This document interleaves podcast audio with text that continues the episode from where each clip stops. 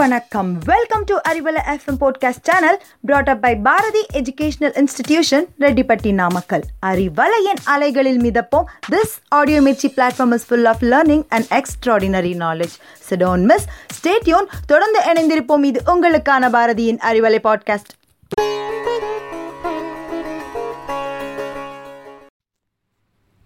அனைவருக்கும் வணக்கம். என்னுடைய பேர் யுவராஜ் கண்ணன். நம்ம இன்னைக்கு பார்க்க இருக்கக்கூடிய தலைப்பு சூஸ் யூர் லென்ஸ் வாய்ஸ்லி சரியான கண்ணாடியை தேர்ந்தெடுத்துக்கணும் அப்படிங்கிறது தான் எனக்கு தலைப்பு. என்ன அர்த்தம் இதுக்கு? ஒரு கிளாஸ் இருக்குது அந்த கிளாஸில் பாதி தண்ணி நிரப்பி வச்சுருக்குறாங்க. அதை நம்ம பார்க்குறோம். பார்க்கும்போது ரெண்டு வகையில் பார்க்கலாம். ஒன்று பாசிட்டிவான கிளாஸை போட்டுக்கிட்டு பாதி தண்ணி நிறைஞ்சிருக்குது அப்படின்னு சொல்லி அவங்கள சூப்பர் அப்படின்னு சொல்லி பாராட்டலாம். ரெண்டாவது இன்னொரு கண்ணாடி நெகட்டிவ்ங்கிற கண்ணாடி எடுத்து போட்டுக்கிட்டு பாதி ஃபில் பண்ணாமல் வச்சுருக்குறீங்களே அப்படின்னு சொல்லி நம்ம அவங்கக்கிட்ட கோவிச்சிக்கலாம். அப்போ இதில் ரெண்டு கண்ணாடியும் இருக்குது நம்ம தான் சூஸ் பண்ணணும். பாராட்டணும்னு நினச்சோன்னா பாசிட்டிவ் கண்ணாடி எடுத்துக்கலாம். அவங்கக்கிட்ட கோச்சிக்கணும் அவங்கள திட்டணும்னு நினச்சோன்னா நம்ம நெகட்டிவ் கண்ணாடி எடுத்துக்கலாம்.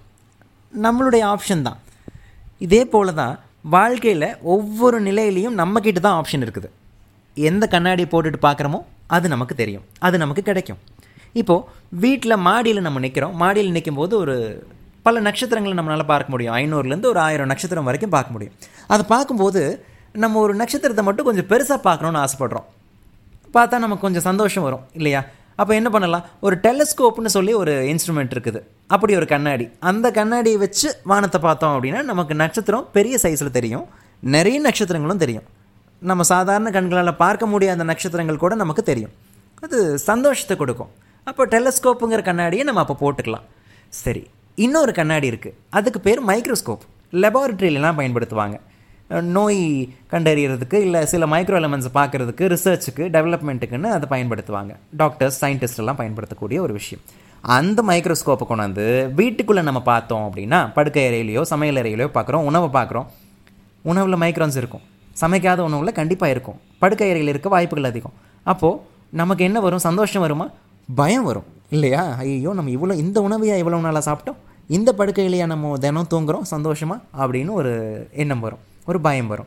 இந்த பயம் தேவையற்றது. ஏன்? மைக்ரோஸ்கோப்பை வீட்டுக்குள்ளே கொண்டு வந்திருக்கவே கூடாது. இல்லையா? கொண்டு வந்தோன்னா தூக்கமும் போச்சு சாப்பாடும் சாப்பிட முடியாது. மைக்ரோஸ்கோப் இருக்க வேண்டிய இடம் லெபார்ட்ரி அப்போ மைக்ரோஸ்கோப் தப்பான கண்ணாடியா? கண்டிப்பாக இல்லை. எந்த கண்ணாடியுமே தப்பு இல்லை எல்லா கண்ணாடியுமே சரிதான். எந்த கண்ணாடியை நம்ம எங்கே பயன்படுத்தணுங்கிறது நம்ம கையில் தான் இருக்குது டெலிஸ்கோப்புங்கிற கண்ணாடி சந்தோஷம் கொடுத்தது. நமக்கு.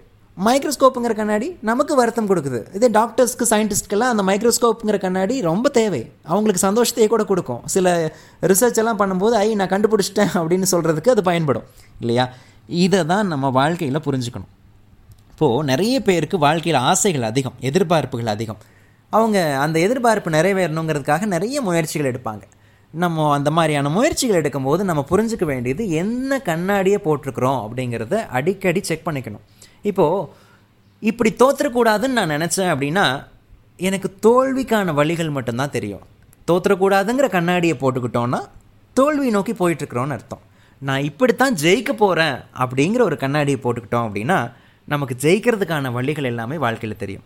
நம்ம நிறைய ஆசைப்படுறோம் நிறைய விஷயங்களை அடையணும்னு நினைக்கிறோம்.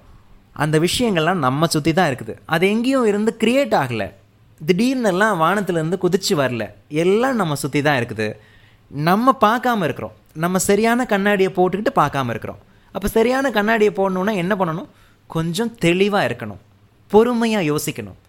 நம்ம எங்கே போயிட்டுருக்குறோம்? நம்ம எதை நோக்கி போயிட்டுருக்குறோம்? நம்மளை சுற்றி என்ன நடக்குது? அப்படிங்கிறத கொஞ்சம் பொறுமையாக தெளிவாக யோசித்து சரியான கண்ணாடியில் நம்ம பார்க்குறோம் அப்படின்னா நமக்கு எப்போதுமே சரியான விஷயங்கள் நம்ம எதிர்பார்த்த விஷயங்கள் கிடைக்கும். நான் அதுக்கு தான் எளிமையாக சொன்னேன். இப்படி தோற்றக்கூடாதுன்னு நம்ம எந்த விஷயத்தையும் செய்யக்கூடாது. இப்படித்தான் ஜெயிக்கணும் அப்படிங்கிற ஒரு எண்ணத்தோட ஒரு விஷ் ஒரு ஆசையோட ஒரு ஒரு பேர்னிங் டிசையர்னு சொல்லுவோம். அந்த ஒரு எண்ணத்தோடு நம்ம பார்க்குறோம் அப்படின்னா நமக்கு அந்த விஷயம் கண்டிப்பாக கிடைக்கும். நல்ல கண்ணாடியை சூஸ் பண்ண வேண்டியது நம்மளுடைய கடமை. Let us choose our lens wisely நன்றி யுவராஜ் கண்ணன்.